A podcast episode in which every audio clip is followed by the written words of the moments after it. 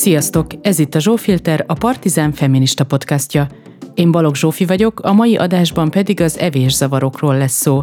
Ezekről a súlyos mentális és fizikai tünetekkel járó, nagy halálozási arányú, elsősorban fiatal lányokat érintő betegségekről máig nem hallunk eleget. És ha hallunk is, a kapcsolódó elemzésekből rendre kimaradnak a feminista szempontok, pedig a testkép és evészavarok egyértelműen a fogyasztói társadalom és a patriarhátus termékei. A serdülőkor testi változásainak megélése önmagában is rendkívül nehéz a lányok számára, de tovább nehezíti mindezt a szépségipar, a pornókultúra, a kortárs fiúk és felnőtt férfiak általi igen korai szexualizálásnak, szexuális zaklatásnak vagy a családon belüli erőszaknak való kitettség, ezért sokuknál alakul ki szégyennel és titkolózással teli kényszeres önéheztetés vagy önhánytatás. A következő órában ezeket az egyéni és társadalmi szintű szempontokat kötjük össze, illetve szó lesz arról is, hogy hogyan kéne viselkednünk egymással a közelgő ünnepi családi étkezéseknél, vagy hogy mikortól válhat evészavarrá az úgynevezett egészséges életmód is, például akár a vegánság, a különböző böjtök, diéták vagy edzésprogramok. Vendégeim Selmeci Lili, Tokai Zsófi és dr. Ijjas Flóra. Lili a filmiparban dolgozik, Flóra ökopszichológiát és környezeti politikát tanít, illetve egyéni önismereti tanácsadó is. Zsófi pedig jelenleg az ELTE interdisziplináris doktori képzésén a nemek közötti hierarchia újratermelését és szentesítésének módját vizsgálja a buddhista vallási mezőben. Na, ez utóbbi is egy Zsófilter adás témája lehetne. Ha tehetitek, kérlek támogassátok a Partizán munkáját a Patreon oldalunkon keresztül, illetve kövessétek a csatornát a YouTube-on, a Facebookon és a Spotify-on is. Az adás hangutó munkájáért ismét köszönet Lőrinci Áronnak, a Zsófilter arculatáért pedig Kilizsannának. Most pedig következzen a beszélgetés. Köszi, hogy itt vagytok, kezdünk! Üdv a stúdióban nektek. Hárman vagytok itt, és nem mindenki ismeri egymást, de van egy közös pont, aki a Zsófi, ha jól tudom. Igen, igen. És akkor légy, meséljétek el, hogy, hogy ki hogy kapcsolódik egymáshoz, mióta, és a témához hogyan kapcsolódtok. Esetleg akkor Zsófi kezdheted, mint közös nevező. Oké. Okay.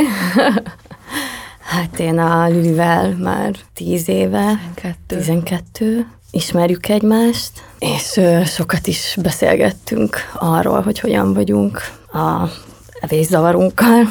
Flórával pedig pár éve ismerjük egymást, és feminista ügyek mentén kezdtünk el kapcsolódni, és nagy barátság lett belőle.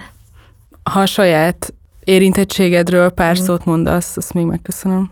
Hát nekem tizenöt évesen kezdődött az evészavarom, ami nálam a bulémia, és hát ezzel mentem el aztán ilyen húsz évesen terápiába, vagyis ezzel is, és aztán később derült ki, hogy, vagy később tevődött erre fókusz, hogy hát hogyan van összefüggésben a traumáimmal. Ja. Köszönöm. Most egyelőre még ennyit, aztán majd, aztán majd még belemegyek. Igen, ez a téma tényleg olyan, hogy, hogy igazából így rögtön a mélyébe ugrik az ember, akárhogyan áll neki, vagy nem tudom. De akkor folytassátok, kérlek, Lili. Én tíz éve, tizenkét éve ismertem meg Zsófit, akkor pont nagyon-nagyon a sűrűjébe voltam, akkor egy nagy anorexiás visszaesésben voltam, és Zsófi tizen éve a legnagyobb támaszom ebbe, erről majd szerintem erről meg fogunk bővebben is beszélni. És hát tizennyolc év terápiás tapasztalat van mögöttem most már, és most épp tünetmentes vagyok, de soha nem mondanám azt, hogy meggyógyultam, mert voltak tünetmentes éveim, és tényleg azt gondoltam, hogy most már mindent tudok az anorexiáról, most már így azonnal így nyakon csípem, nem fogok visszaesni, és például a Covid alatt volt így a felnőtt életemnek a legváratlanabb, legnagyobb visszaesése, majd lehet, hogy erre is ki fogunk térni, vagy kifogok. És ott is a Zsófi volt a, a leges, sok, tehát hogy van még támaszom, vannak még nagyon jó barátaim, de a Zsófi mint érintett, és aki ezzel foglalkozik is, meg tudatosra egy nagyon-nagyon nagy támaszom, és én úgy, hát úgy, körülbelül akkor lettem feminista, és a Flórát a Zsófinak a nagyon magas elbeszéléseiből ismerem, meg még így feminista körökből hallottam sok jót. A Flórára is nagyon örülök, hogy most találkozunk, és tudunk erről itt beszélni. Flóra? Nekem tizenhárom éves koromban alakult ki anorexia. A munkám, meg a tanulmányaim, meg, meg minden nagyon összefonódik azzal, hogy hogyan próbálom megérteni, hogy miből ered ez a betegség, miért olyan nagyon nehéz kigyógyulni belőle, miért az egyik legsúlyosabb mentális problémát és fizikai problémát is, tehát gyakorlatilag a leghalálosabb betegség, súlyosabb, mint a depresszió ilyen szempontból, szóval, hogy ez, ez, ez hogy, hogy, hogy a halálban van, és, és hogy mi ennek a, a gender aspektusa, amiről nagyon kevés szó esik, és szerintem nagyon fontos lenne a megértésben, meg a gyógyulásban. Én is nagyon régóta szeretnék ezzel ö, ö, jobban foglalkozni, meg többet tudni róla. Tudjuk, hogy mennyi fiatal lányt érint, és tudjuk, hogy, hogy, hogy nagyon nagy százalékban fiatal lányokat érint, és még sincs erről elég infó, úgyhogy megköszönném, hogyha egy kicsit ö, ö, belemennénk abba, hogy, hogy evészavarok, ugye anorexia, bulimia, két főtípus, ö, és emellett még mikről lehet beszélni, illetve hogy akkor mi történik, amikor egy fiatalkorút, vagy egy, egy, egy pubertáskor elején lévőt ez elkezd érinteni. Hát én azt látom most, hogy amiről a legkevesebb szó esik, és szerintem ami az egyik gyökér ok, az az a társadalmi rendszer, amiben élünk, ami alapvetően patriarkális, az ipari társadalom és a fogyasztói társadalom által létrehozott normatív rendben alakítja magát, és ez iszonyú nagy nyomást tesz a fiatalokra, és különösképpen a nőkre, mert egész korán szembesülnek azzal, hogy milyen iszonyú nagy elvárások nyomják őket, és például így ez a szépségmítosz, az, hogy összekapcsolódik a kapitalista patriarkátusban az, hogy a siker és a vékonyság, vagy a szépség az egyben jár, és akkor ennek nyomán, ha még egy olyan nem támogató, olyan értelemben környezetben növekedik ez az emberi lény, amiben összekapcsolódik a szeretet a teljesítménnyel, tehát ahol, ahol nincs egy olyan hálója, nincs egy olyan megtartó közege, amiben amiben attól függetlenül kap szeretetet, hogy hogyan néz ki, vagy mit teljesít, mm-hmm. akkor így ez összefonódik, és ráül ráadásul a nagy esélye kialakuló traumára, cé pé té es dé-re, ami perfekcionizmussal jár együtt, teljesítménnyel jár együtt, állandó bűntudattal, szégyennel, és utána már iszonyú nehéz visszacsinálni, mert hogy idegrendszeri szinten, meg testi szinten is be, befügg tőle az áldozat. Tehát olyan hormontermelés, olyan szokások, működések alakulnak ki, hogy állati nehéz visszabontani. És szerintem ezért van az, hogy amit Lili is mondott, hogy, hogy így lehetünk viszonylag tünetmentesek, de hogy ebből a betegségből így teljesen kigyógyulni, hát... És mit gondoltok arról, hogy a testképzavar jön először, tehát, hogy, hogy amikor egy ilyen fejlődési szinten van, én nem, nem tudom, tehát, hogy, hogy akár csak a saját élményetekből kiindulva ö, is kíváncsi vagyok, hogy, ö, hogy kislányként, mit tudom én, tíz-tizenkét évesen tényleg kezdődik az, hogy így, így, így felfedezed, hogy mit tudom én, meg nem csak felfedezed, hát családod állandóan kommenteli a Pont jaj, de nagyot nőttél, igen, mekkora lettél, igen. Egyél még, ne egyél, sovány vagy, kövér vagy, izé, mm. tudjuk, um, hogy akkor egyrészt egy ilyen, ö, egy ilyen testkép kialakul, ami, ami eltorzulhat, vagy eltorzul, vagy egyszerűen azt vettétek észre, hogy, hogy az evéssel ö, ö, való kapcsolatotokkal van valami gáz, tehát hogy, ö, hogy kialakul valami, amit vagy a szülők jeleznek vissza, hogy nem eztek így, vagy úgy, ahogy kéne, vagy ti éreztétek. Én, én abszolút erről akartam beszélni. A Flórához nagyon tudok csatlakozni mindenben, amit elmondott.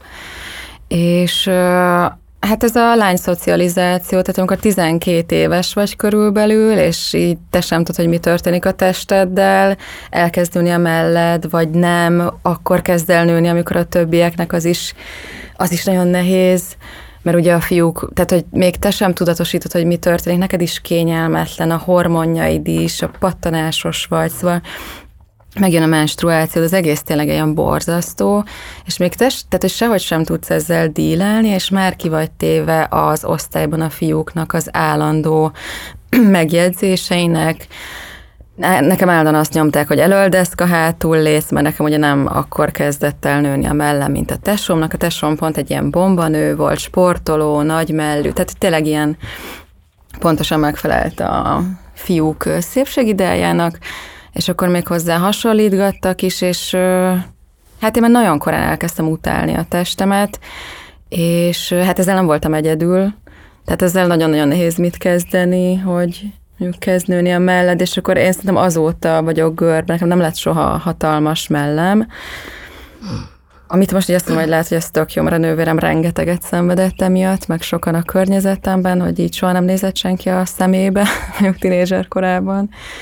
De hogy ez a begörnyeztés, elbújok, nagy ruhák, és hogy olyan eleve formátlan voltam, és azt láttam, mivel a tesóm mindenkinek tetszik, tényleg kurva jó alakja van, bocsánat, tök jó alakja van, nagyon szexis, hogy ő, ő érdekes, őt szeretik, ő népszerű, és akkor én is elkezdtem így így e felé erre nagyon vágyni, hogy ez legyen, anyukám állandóan fogyókúrázott, úgyhogy ez otthon normális volt, ez a kilencvenes évek, mindenki fogyókúrázott, tök elérhető volt, szóval, hogy nem tűnt ez először annyira durvának, amikor elkezdődött, tök átlagos volt, így tíz-tizenkét évesen mindenki fogyókúrázott az osztályba. Tehát fogyókúrázással indult ez, vagy valami vágy arra, hogy maradjak sovány? Hát nálam uh, hozzád kapcsolódva azzal, hogy hogyan kezdték el hiperszexualizálni. Hmm. tizenkét éves koromtól már a testemet, és ráadásul itt, itt pont amikor az integritást kéne megélnem nőként, vagy, vagy nem nőként, tehát ebbe a, ebbe a fejlődő szakaszba úgy tép szét ez a, ez a patriarchális társadalom a ö, testrészekre, hogy elkezdték fogdosni a seggemet, igen, elkezdték, beszorítottak az osztályteremnek a sarkába, és akkor ott letaperoltak, és mind ez ugye együtt járt azzal, hogy ott, hogy, hogy egyszerűen természetes volt az, hogy, hogy, hogy minden nő, nagyon sok nő, anyukám is például evészavaros volt, nagyon sokat, vagy még ma, igen, még most is az, és hát nagyon sokat láttam azt, hogy hogyan foglalkozik azzal, hogy mit teszik, vagy, vagy milyen a külseje, és például nálam elkezdődött az is, hogy elkezdtem összehasonlítani az osztálytársnőimmel magamat, úgyhogy kézilabdáztunk, kézilabdára jártunk, és hogy nekem volt a legvastagabb combom, és hogy ez mennyire problémás, akkor így, és akkor ennek a mentén jött, a, hogy a testemet hogyan tudom kontrollálni az evéssel. És ezeket nem, nem feltétlenül kellett olvasnom hozzá, tehát valahogy ez így bele van épülve a kulturális térbe, ami körbevesz, hogy akkor a kenyeret eszek, akkor az, az nem jó. A tésztát eszek, az sem jó, és akkor ezek így, így valahogy így jöttek automatikusan ezek a tiltások. Erre nagyon rá tudok csatlakozni, Zsófi, amit most mondtál, és hogyha egy állandóan a neveteket mondom, ne lepődjetek meg, csak hogy a múltkori adásban is három vendég volt, és a szerkesztés után aztán nem lett világos, hogy mikor ki beszél, úgyhogy majd így mondogatom, hogy ki. De tehát Zsófira kapcsolódok, mint Zsófi. Igen, hogy az is megjelenik, hogy a, a felnőtt férfiaktól való figyelem tizenkét éves kor körül, én is nagyon emlékszem, hogy ez mennyire ö, ö, nyilvánvaló volt, hogy már elkezdenek megnézni az utcán hirtelen, ö, meg a buszon, meg letapiz a bácsi, ö, és nekem súlyos testképzavarom van volt, de evészavarom is van volt, de az, az nem ilyen típusú, és nem tínédzser koromban alakult ki, de így visszatekintve tökre egyértelmű, hogy mennyire sok minden kapcsolódott már ott az önképemhez a külső viszonyulásból, ahogy így a világ viszonyul hozzá, mint lányhoz. Persze ez akkor még nem áll össze, csak így azt érzed, igen, hogy folyamatosan kényelmetlenül érzed magad, meg igen, ez az összehasonlítgatás az osztálytársakkal, meg, meg mindenki ezen feszül, hogy, hogy csókolózni kell a fiúkkal, és kinek ki tetszik, és,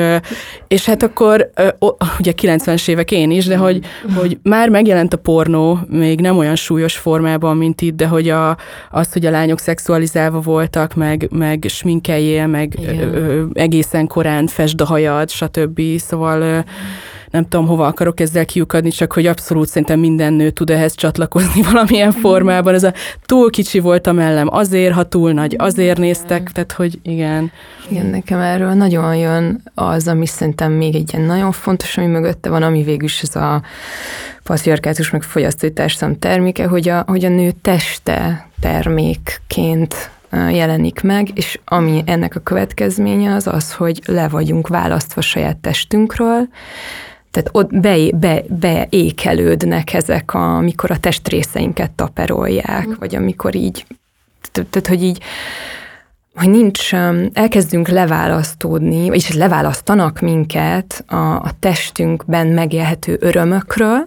A, ugye nagyon sokáig a szexualitásunkat kontrollálták fullba, és amikor ezt már annyira nem lehetett, akkor most az evésünket, azt, hogy, hogy mennyire legyünk vékonyak, hogy nézzünk ki, és nyilván ez egy hatalmas, tehát egy nagyon nagy hatalom megint a patriarkátus kezében, mert hogy addig, ameddig így lehet kontrollálni a nőket, és napi nem tudom hány órát töltenek el szépségiparral kapcsolatos termékek fogyasztásába, vagy maguk sanyargatásába, fogyasztásába, nincs elég szexuális energiájuk, nincs orális élvezetük, akkor tök hatalomvesztettek, szóval, hogy az volt a saját élményem, hogy, hogy engem meg nem vettek észre, vagy hogy én így láthatatlan voltam, mert én ilyen kifejezetten dagi kislány voltam, mert nagyon sokat ettem, mert sokat voltam egyedül, és akkor, és akkor emlékszem, hogy, hogy először ilyen körbe voltunk, és akkor egy, egy fiú úgy mondta, hogy téged soha senki nem fog megcsókolni, mert annyira undorító vagy, és akkor utána volt egy fiú, aki hajlandó volt megsokkolni kicsit később, aki utána közölte, hogy de nem vagy elég vékony ahhoz, hogy járjak veled. Uh, Úgyhogy, és én azt hiszem, hogy nekem innen indult, tehát hogy nekem konkrétan... Hány éves voltál, Flóra? Hát um, tizenhárom körül, aztán egy térdműtét um, durrantotta be nagyon, arról sok lány beszámol, hogy tehát történik valami kicsit ilyen traumatikus élmény, amikor mondjuk így, amilyen beszámolókat hallottam, így ágyhoz van kötve egy nő több ideig, akkor elkezd így ezen feszülni jobban, hogy meghízok, vagy tudom én. Mikor vált tudatossá számotokra, hogy baj van? Vagy, vagy a környezetetek számára? Ők jelezték-e, vagy ti jöttetek rá, hogy itt valami nagy gáz van? Lili? Mivel nekem nagyon súlyos anorexiám volt, ez látható volt, tehát én tizen... Ez még csak az előszele, amit most az előbb elmeséltem, hogy már akkor elkezdődött ez a... Ez, ez ezzel való foglalkozásom, és hogy nem...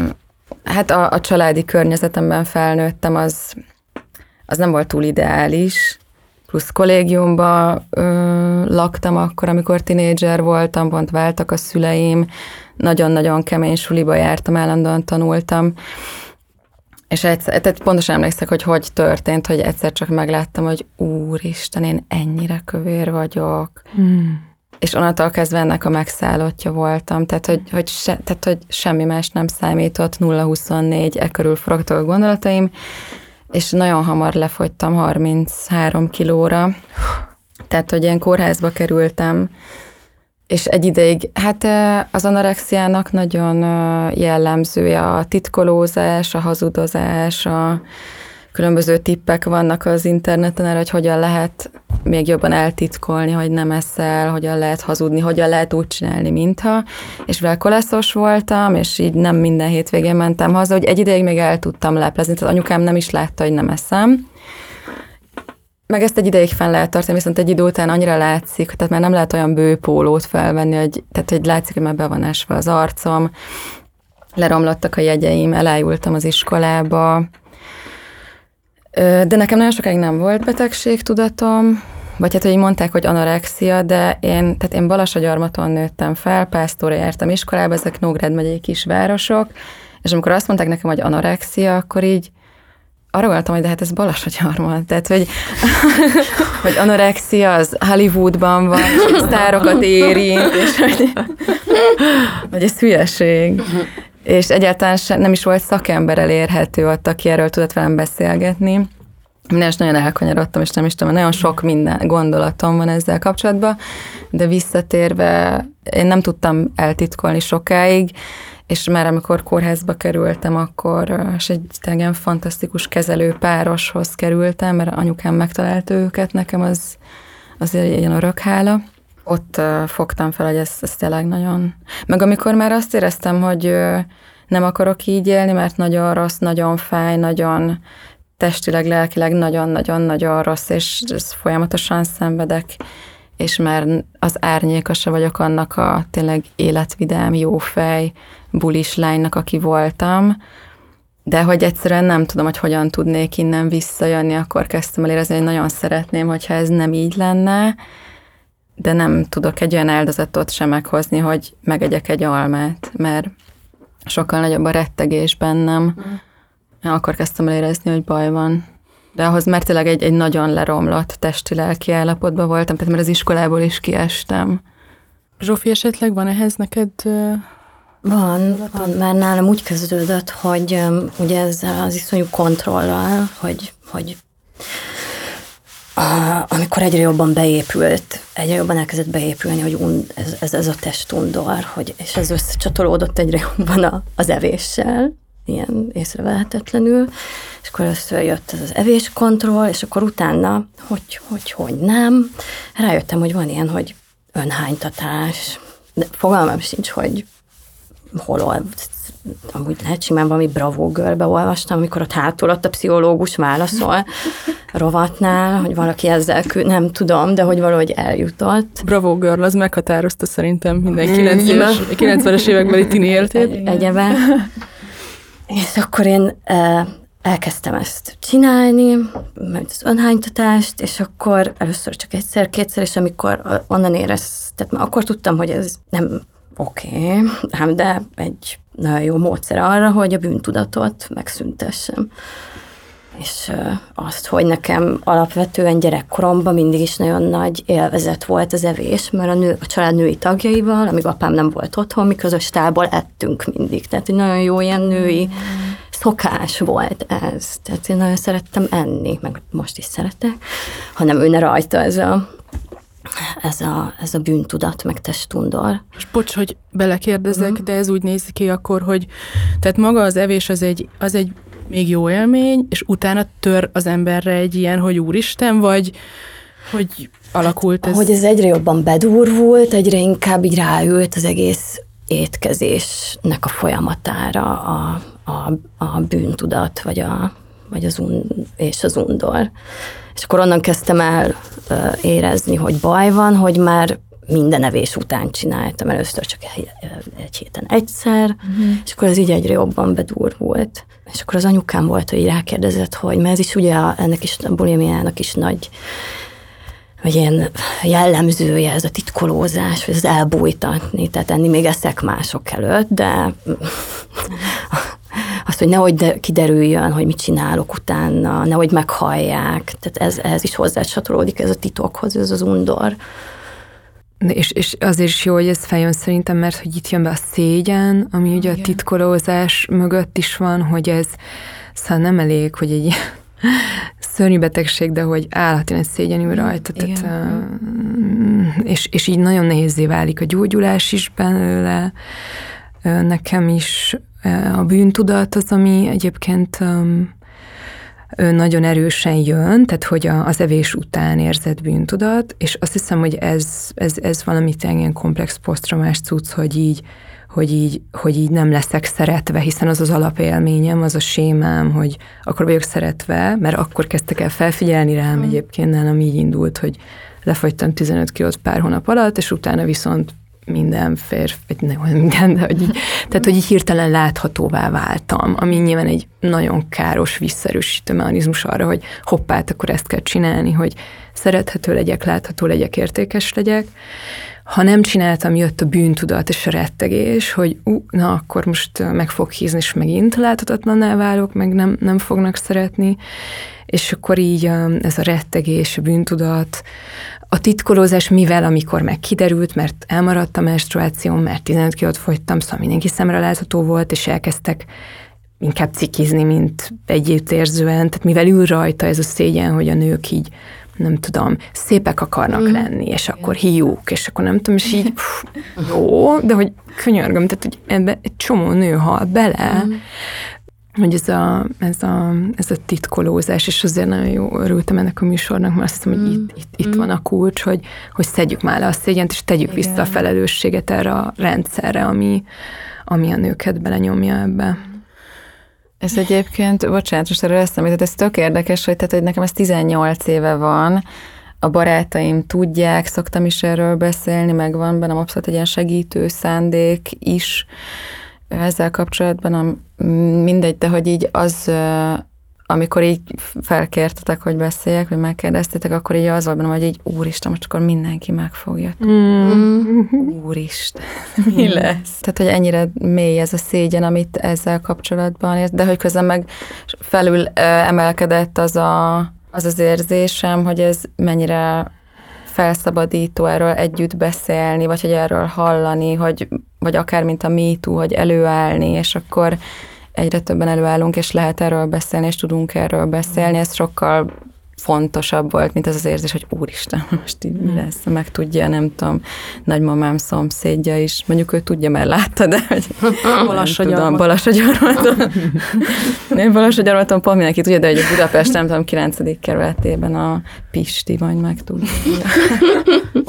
Fú, annyira durva, most Zsófi műsorvezető vagyok, tényleg is szerintem, lehet, hogy a hangunk is talán hasonló, mert ugye most így látjuk egymást, és könnyű ezt szeparálni, de most az úgy gondolkozom, hogy közben a hallgatók vajon tudják-e, hogy épp ki beszél, szóval a, igen, a szégyen, meg azt is hallom, hogy ez, ez tényleg borzasztóan izolál, tehát, hogy egyre magányosabb vagy ebben, egyre egy, jobban egyedül vagy, egyre jobban titkolod, de közben iszonyatos testi tünetei vannak, meg jelei, és betegszel le, és gyengülsz le, és izé. Ö, és, akkor, és akkor itt van ez a tudás, hogy tudjuk, hogy ez mennyi lányt érint, és a, egyébként amikor ö, készültem erre, ö, tényleg folyamatosan jönnek a saját ö, élményeim, meg kapcsolódásaim, ehhez pedig nem voltam anorexi, anorexiás, meg bulimiás, amihez tudok kapcsolódni, ez a kényszeresség a, a testképpel kapcsolatban, meg az evéssel kapcsolatban, és ö, ugye van ez a, vannak ezek az új típusú evészavarok, az mm. ortorexia, ami például mm. ez a kényszeres, egészséges evés, és így visszatekintve basszus, én is rájöttem, hogy nekem a, volt egy vegán időszakom, és nem a vegánság ebben a lényeg, tehát ne vegye a vegán társadalom magára, de hogy volt tényleg egy ilyen kép, vagy ez az ilyen, volt ez a juicing periódus, amikor nagyon népszerű volt ez a, ez a gyümölcslé ivászat, és uh-huh. akkor semmi más nem fogyasztottam. Mindegy, most nem rólam szól, de hogy azt akarom mondani, hogy nagyon-nagyon tudok mindenhez kapcsolódni, hogy ez fiatalkorból, meg traumákból is mennyire táplálkozott, és behoznám itt most ezt a szálat, hogy mennyi köze van ennek még a traumákhoz, a családon belüli erőszakhoz, vagy a szexuális erőszakhoz, mert nekem egyértelműen kapcsolódott a szépségipar, meg a szórakoztatóipar mellett. Most nem tudom, hogy az anorexiások és az összes evészavar között úgy tudom, hogy a, a negyedét a nőknek érte szexuális erőszak. Szerintem ez nagyobb szám egyébként, csak ez szerepelőszak, vagy erről van adat. Én szerintem ez ott, ott függ össze, hogy ez a, ugye a szexuális erőszak egy hatalommal való visszaélés, és ugyanúgy, ahogy a, a pornó, a szépségipar mind arról szól, hogy kontrolláljuk a nőket, vagy hogy így elvegyük azt az erőt tőlük, ami, hogyha, amit úgy már mondtam, hogy a szexuális orális élvezeteik, meg az egész testük örömé, örömét megélve tud lenni, akkor, tehát úgy, így tudjuk őket kontrollálni, és hogy az egész kiskorba elkezdődik, és a szexuális visszaélések ráadásul egy ilyen egzisztenciális rettegést is létrehoznak, amibe például az anorexia azért tud nagyon beleülni szerintem, mert az éhségérzet az kontrollálható. Tehát, hogy itt van egy olyan aspektusa is az evészavaroknak, hogy az, hogy tudom kontrollálni az éhségérzetemet, ami folyamatosan a testembe húz, akkor pont azt a diszociálást ö, ellen súlyozza, amit például a szexuális erőszakok okoznak, hogy, vagy visszaélések, hogy nem tudunk a testünkbe lenni. Ha éhségérzetem van, akkor már valamit érzek legalább. És szerintem erre rá is lehet függni, így a dopamin korszakkönyvben írnak arról, hogy a fájdalomtól is függővé lehet válni, és hogy ennek az éhségérzetnek a, az állandó megélése, és, és, és a kontroll, tehát a szorongásnak a csökkentése, ugye nagyon jellemző a szorongás is a, ebben a kultúrában a, a nőknél, hogy, hogy azt is tudom valamennyire enyhíteni vele. Szóval abszolút kapcsolódik a traumákhoz is, és mindezt, ez a társadalmi rendszer, ami a, amiben a pornó, a szépségipar, a nő testének a tárgyasítása van, szóval ez, ez hozza létre, vagy ez ágyaz meg neki. Ez baromi érdekes, amit most mondtál, Flóra, erről. Akkor... Jaj, de jó! Köszi. De tényleg, mert hogy eszembe jutott a, a cutting, tehát a önváglalmazás, mm, ez igen, a, a igen, hogy, igen. Hogy mondják ezt magyarul, bocs, igen, ö, ö, farcos, farcolás, farcolás mm. hogy, ö, hogy milyen pengékkel mondjuk a bőrüket a, a lányok mm. vagdossák, és hogy ez is erről szól, nem mm. arról, tehát hogy, hogy az a fájdalom, az jobb, igen, mint igen, a lelki igen, fájdalom, igen. Az legalább ott van, ott érzem egy helyen, konkrét, és én kontrollálom. Hát m- nekem az jut eszembe, hogy ahogy a férfi uralom megjelenik a tágabb társadalmi környezetben, az nyilván megjelenik a kortárs csoportban, vagy az az, az a étosz, hogy, hogy, hogy a szexualitás és a nőnek ilyen férfi referencia, referenciák mentén alakul ki, és akkor nekem ez is megelőzte egyéni trauma szintjén, ahogy hatott rám a társadalmi nyomásnő, vagy hát fiatal, nem tudom miként. Hány éves voltam akkor? Igen. tizenhárom, úgy, úgy hatott ez a... Amit akkor csináltak tizenhárom évesen velem a kortársak, ami szexuális abúzus volt. Minél több az egyéni trauma, akkor tehát mm. annál jobban löködünk mm-hmm. bele. Tehát alapból ott van a, a, a szexista társadalom, a pornókultúra, ami körbevesz, tehát nem is feltétlen kell egyéni szexuális mm. trauma hozzá, hogy ez kialakuljon, de biztos, hogy ráerősített nálam. Ö, én, nekem csak az jutott eszembe, hogy, hogy kicsit azt, azt is érdemes lenne szárazni, hogy így a, a, ugye az evésnek a, mondjuk a kontrollálása, a súly kontrollálása, az így szinte minden nőt érint, tehát hogy ilyen, ilyen kilencven százalékát a nőknek. A súlyosabb formái ezeknek, az már szerintem ilyen hajlamosítő tényezők, trauma, szóval, hogy ott, ott a családdinamika, tehát egy csomó ilyen egyéb dolog belép, de hogy, de hogy azért nagyon jó, hogy, hogy beszélünk a társadalmi kontextusról, és műsor előtt volt szó róla, hogy, hogy, hogy az amerikai folyóiratában az evészavaroknak az elmúlt harmincöt évben három darab cikk született arról, hogy miért érintettek a nők jobban. Bocsánat, Nógrád, közben csak az jutott eszembe, hogy mennyien bagatelizálják is ezt az egészet, hogy jó, hát most mm-hmm. kb. Hogy edd meg azt a meg amikor én is elkezdett, és tényleg nagyon súlyos volt, és akkor miért nem eszed meg, na, meg például a nagymamám ezt a nagyon old school iskolát képviselte, ami szerintem nem ritka egyébként most se, hogy mondta anyukámnak, hogy tömni kell ezt a gyereket. Ezt, szóval, hogy ilyen zéró együttérzés, bagatelizálás, meg én még azt is kaptam, hogy jaj, hát, hogy milyen, hogy nekem semmi problémám a világon, tényleg ez a legnagyobb mm. problémám, hogy most én meghíztam egy kilót, vagy hogy megegyem még azt a süteményt, miközben így. Az egész, tehát az a pillanat, amikor elkezdett, ugyanott a tükörben néztem magamat tizenöt évesen, és azt mondtam, hogy atya úristen, hogy nézek ki.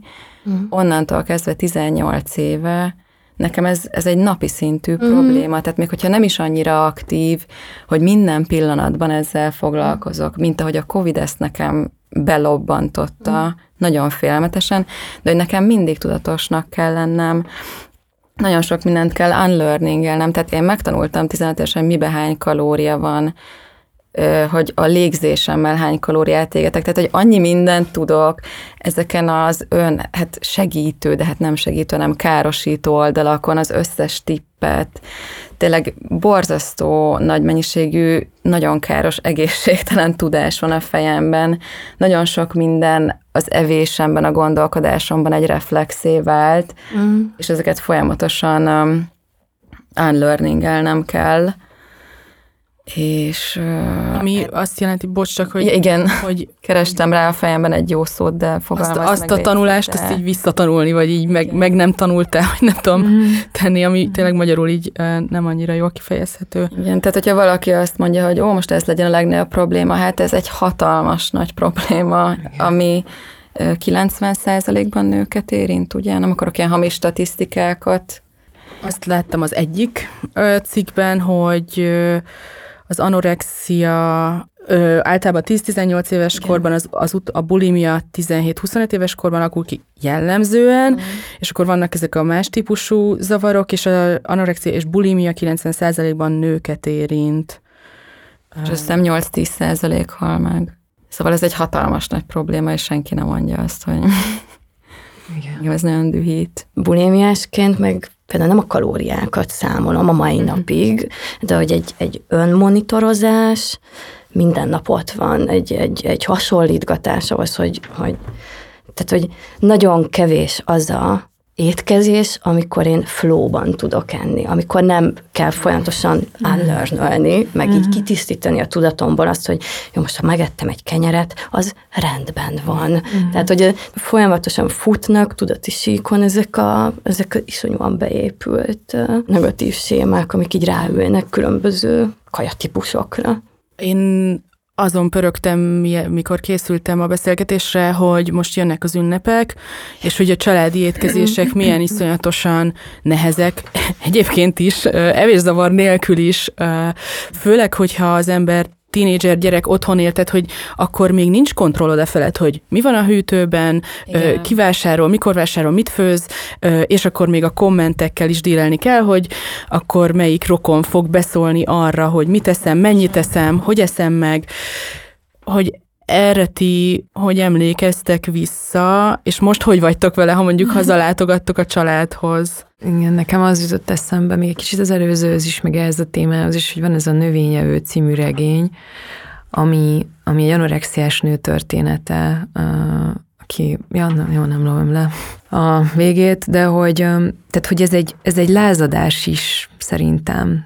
Tehát én, én éreztem magamban, hogy Hogy, hogy kicsit abból is elegem van, ahogy ez a fogyasztói társadalom működik. Tehát ugye én környezetvédelemmel foglalkozom részben, meg pszichológiával így tizenöt éve, és, és az, ahogy ez a túlfogyasztás van, és akkor így kivetül ez a kritikám a világba, és így elkezdek undorodni attól is, ahogyan az emberek így habzsolnak mindent tényleg, tehát hogy nem a valós szükségleteik, hanem ilyen az elfojtások a tagadása mindenre valamilyen termék vásárlásával, vagy zabálással reagálnak, hogy, hogy ebben is van egy ilyen ellenállás, és, és ja, nekem nagyon nehezek voltak az ünnepek, ami az is, tehát, tehát, tehát a karácsony az, ez egy ilyen mondás, ilyen, nem tudom, ilyen pszichológia szakmai körökben, hogy így, hogy így olyankor kellene minden szakembernek dolgozni, mert az emberek akkor készülnek itt totál tacsra, és tényleg ez van, hogy, hogy így, hogy van ez a családmítosz is, és akkor szeretni kell egymást, együtt kell ülni egy asztalnál, kedvesen beszélgetni, és jókat enni, és akkor mindenki majd boldog lesz, holott egy csomószor ezek az emberek nem hasonló az értékrendjük, nem is ismerik annyira egymást, de a vér kötelez, és akkor együtt kell jól lenni, és ez, ez tehát szerintem ez tökre triggereli, a, vagy hát így ronthatja az evészavarokat is, mert, mert pont amiben így gyökerezik, hogy, hogy nincs az a szociális háló, amiben azért szeretnek, amilyen vagyok, ha nem baszogatnak, hogy nem tudom, nincs neked semmi bajod, egyél már, igen. vagy ez legyen a legnagyobb bajod, mások éheznek, mit tudom én. Hát, tehát, hogy ilyen, jó, attól én még átira szorongok, és semminek érzem magam, és egyedül vagyok, és magányos vagyok, és így jól esne egy kedves szó. Szóval, ja, ezek, ezek szerintem ez egy tök, tök jó, tök valid téma, hogy... hogy mi van ezekkel az eseményekkel, meg úgy egyáltalán a család mítosszal egyébként. Mm. Nekem csak a családon belül erőszakhoz jutott eszembe az, hogy, hogy nem is kellett hozzá ünnep, hogy így a közös étkezést megtöltse a rettegés nálunk például. Mindig ugye vacsora idő után vagy közbe jött az az apánk, és akkor tehát addig mi így jól voltunk, és ahogy így észleltük, vagy, vagy így tudtuk, hogy meg fog jönni, tehát alapból egy ilyen gyomorgörcsel ült le mindenki az asztalhoz, tehát valahogy ez is ilyen, ilyen tehát egy komplex poszttraumás hmm. tüneteket okoz már az, hogyan, hogyan ül rá, így az étkezésre, akár az, hogy ilyen félelembe hmm. kell lenni, tabusítva, tabusítani kell a dolgokat, és ez is összecsatolódik.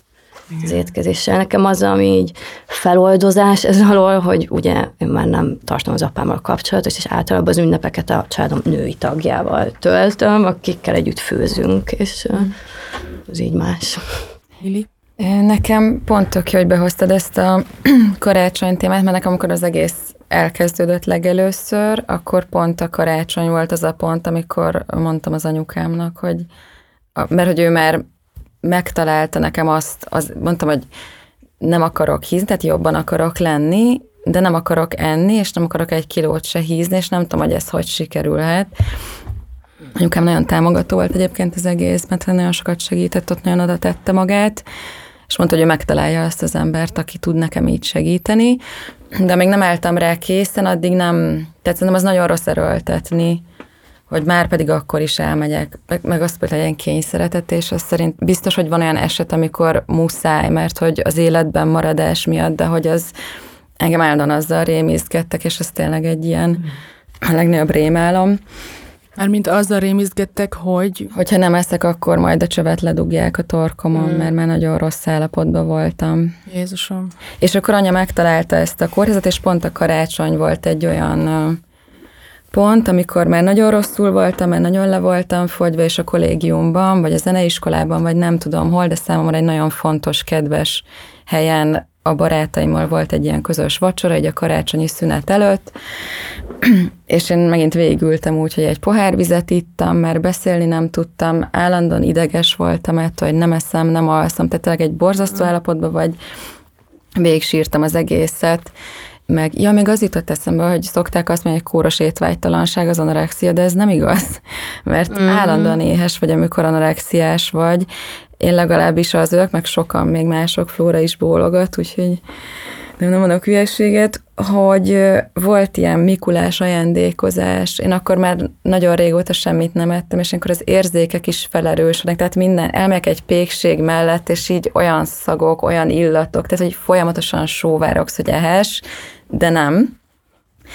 És akkor így végültem ezt a karácsonyi vacsorát, ahol tényleg ilyen, és utána a családi karácsonyi vacsorát, és így végültem, hogy írtózatosan éhes voltam, mindenki evett, mindenki szomorú volt, mindenki engem nézett, hogy fogok elni, és egyszerűen egy ilyen borzasztó állapot volt, és akkor kértem én utána segítséget, és karácsony után bementem a kórházba, és utána, amikor már így gyógyulófélben voltam, és már, már úgy ettem, de még mindig nagyon kontrolláltam, és még mindig nagyon vékony voltam, akkor az volt a stressz nekem, hogy, hogy nézik a családtagjaim, tehát fontosan nézik, hogy mennyit eszek, kommentálják, hogy mennyit eszek, és az is nagyon rossz volt, hogy ö, szerintem azt nem érdemes csinálni, azt ne, ne csinálja senki, aki szeretné ezt csinálni, hogy örülnek a gyógyulásomnak, tehát látják, hogy egy-két kiló már van rajtam, és akkor azonnal, jaj, de jól néz, de sokkal jobban nézel ki, Lilike, az a fejedben, hogy úristen, akkor megyek az edzőterembe, akkor most gyorsan futok húsz kilométert,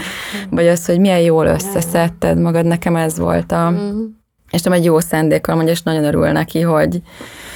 De akkor ez, ez nagyon-nagyon rossz hallani, nagyon rossz tukmálni, hiszen azt se csinálja senki.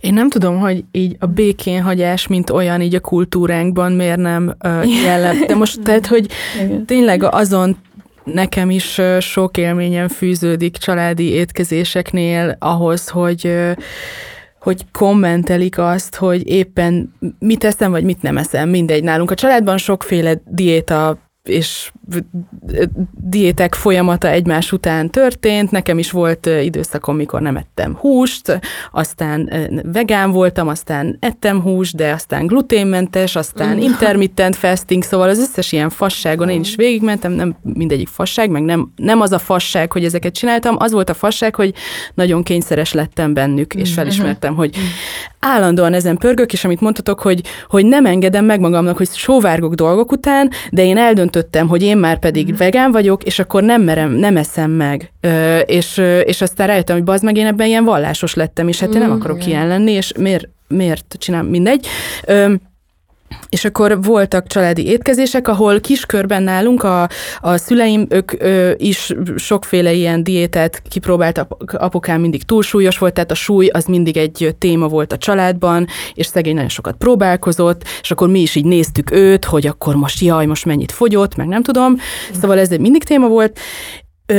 De ebben a szűk családi körben tök jó volt, mert mindenki békén hagyta a másikat, és úgy, úgy kezdtük a karácsonyi felkészülést, hogy ki éppen mit eszik, melyik családrész éppen mit be van, és akkor mindenfélét főzünk, és aki, amit jól esik, azt eszik, és akkor nem kommentelte senkit. De amikor nagyobb családi körben ettünk, akkor ott voltak az ilyen idősebb férfi rokon csatolmányok, általában jellemzően ők voltak azok, akik a rövid hajamra, a tetkómra, amér vagyok vegán, amér azt teszem, mér annyit teszem, és, mind, és úgy éreztem, és figyeltem, hogy ezt csak velem csinálják. Tehát, hogy valahogy apámat senki nem basztatja, hogy már a hatodik diétán van abban az évben, de engem igen. hatodik éve vagyok vegán, és hatodik éve ö, ö, már, nem, már nem vagyok, de akkor, tehát, hogy, hogy ö, meg már nem is nagyon tartom vele sem a kapcsolatot.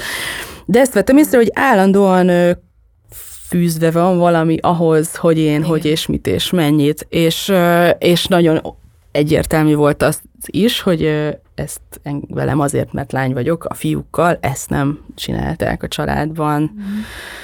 Ne, nekem csak az ortorexiához jutott eszembe, hogy én mint evészomaros, és anyukám vegán volt már a kilencvenes években, de hogy iszonyúan, láthatatlanul csúsznak át, például az én bulémiám, ami csúszik, hogyan csúszott át, ritkán jellemzően, de, de anno, tehát nagyon kontrolláltam az evésemet, vagy nagyon kontrolláltam azt, hogy vegánság alatt mit, mit, mit vihetek be a testembe, és nekem az adott, én most is vegán vagyok, de azt könnyített fel, hogy így behoztam ezt a, tehát hogy folyamatosan így ott van a fókuszomban, hogy itt van az evészavar, ami, ami így iszonyúan ráül az étkezésemre, és ha most én utólag meglátom azt, hogy uh, volt tejpor a műziszeletben, akkor leszarom, vagy próbálom magamat így nyugtatni, hogy jó, fuck it, vagy nem tudom. És uh, mert volt olyan uh, milyen bulémiás vegán ismerősöm, aki utólag megtudta, hogy nem tudom milyen, süt, tehát olyan sütit evett, amiben volt valami, és akkor ez így, tehát a vegánsággal el volt tüntetve a bulémia, hogy azért mm. hány aki, tehát ezek innentől nagyon mm-hmm. láthatatlanul tudnak megjelenni. Ja, például ebbe az ortorexiába.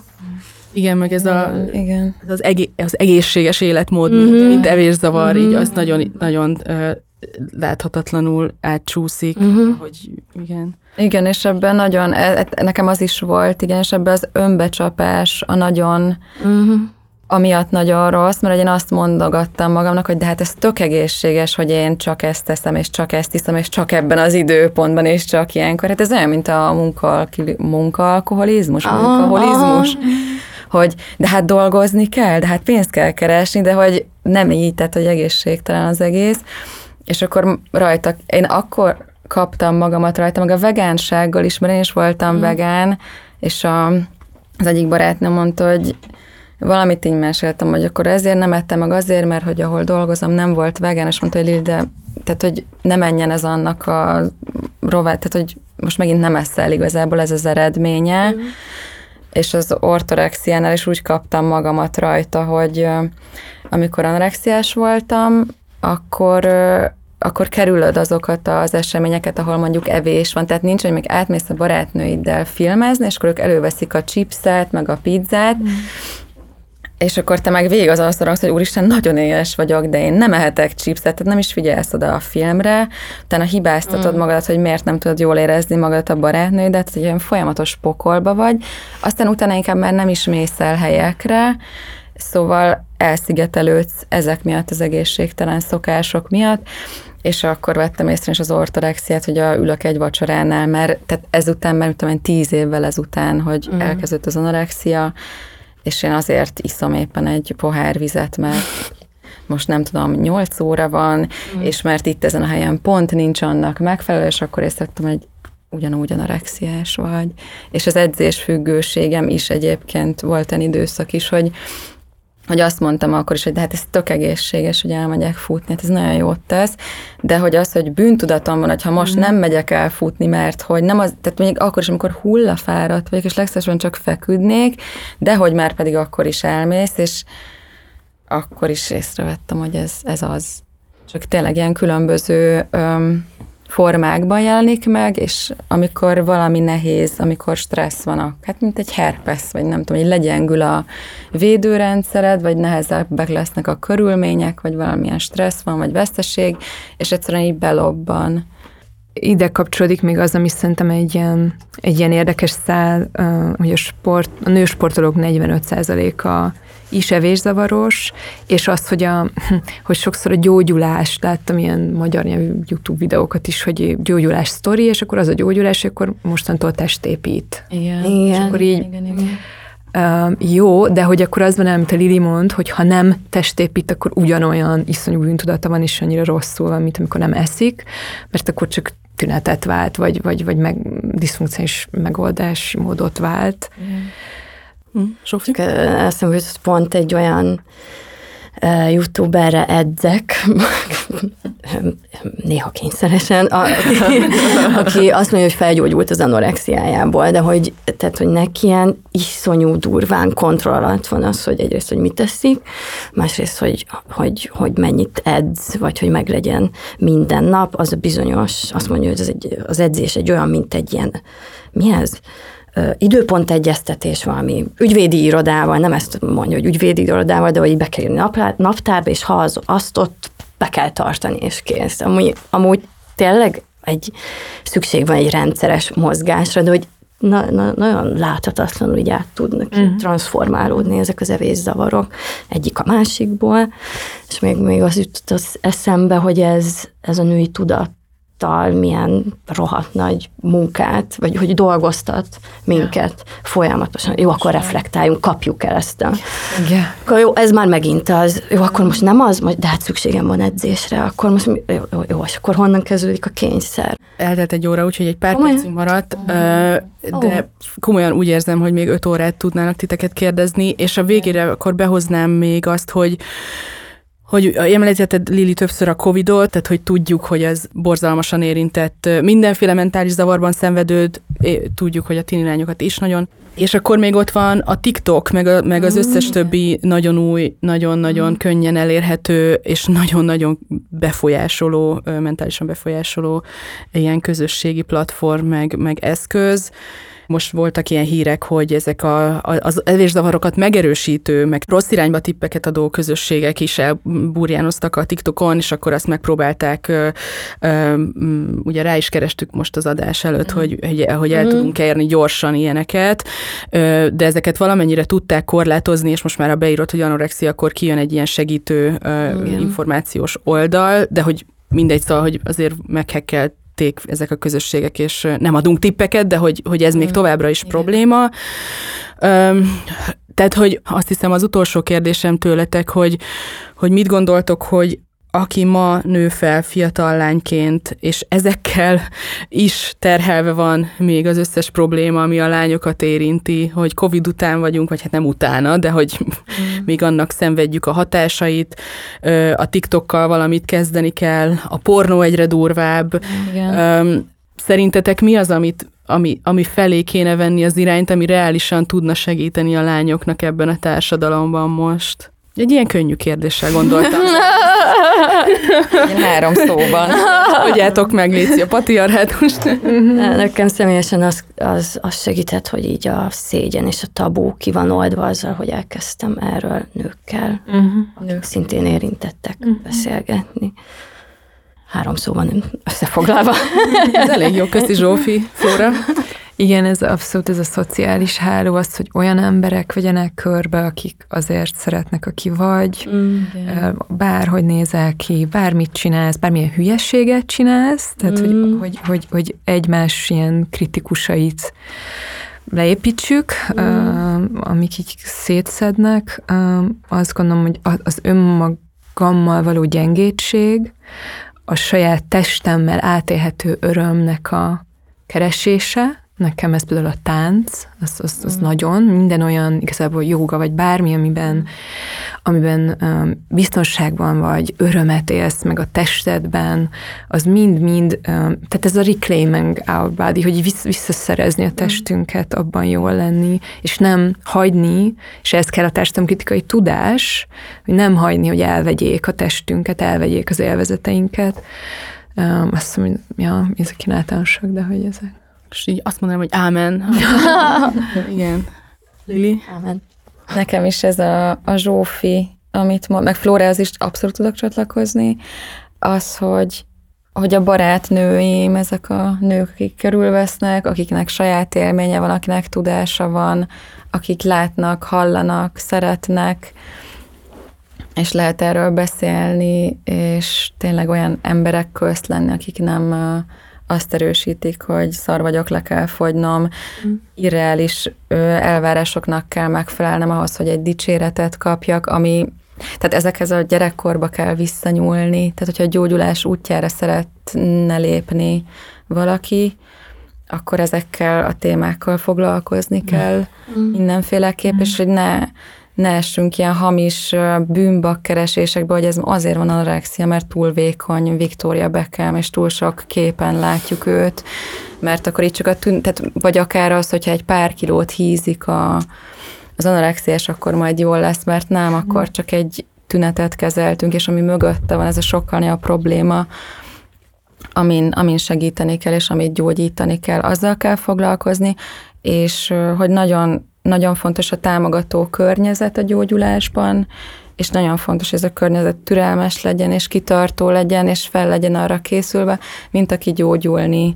tervez, hogy vissza fog esni. Mm. Nagy valószínűséggel vissza fog mm. esni, mert ez ilyen, de nem szabad feladni, és tényleg lehet, én ezt nem tudtam volna elképzelni tizennyolc évvel ezelőtt, de lehet olyan életet élni ezek után, és ezzel együtt is, ahol szeretek enni, szeretem a barátaimat, van életkedvem, támogatva vagyok, szeretve vagyok, és, és kedves vagyok magammal, és kedves vagyok a testemhez, és én már nem nehezítem az amúgy nagyon nehéz dolgát tovább.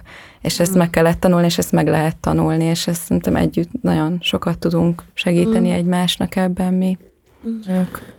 És hagyjuk egymás békén a karácsonyi étkezést. És hallgatunk. Fú, fantasztikusak vagytok, én hát nyúltam már komoly témákhoz, de ö, ilyen intenzív érzelmeket és testi érzeteket nem éltem még át ebben a podcast stúdióban, megmondom őszintén. Nagyon köszönöm, hogy itt voltatok és beszéltetek. Mi is. Nagyon köszi, hogy hívtál. Köszi nektek is, lányok.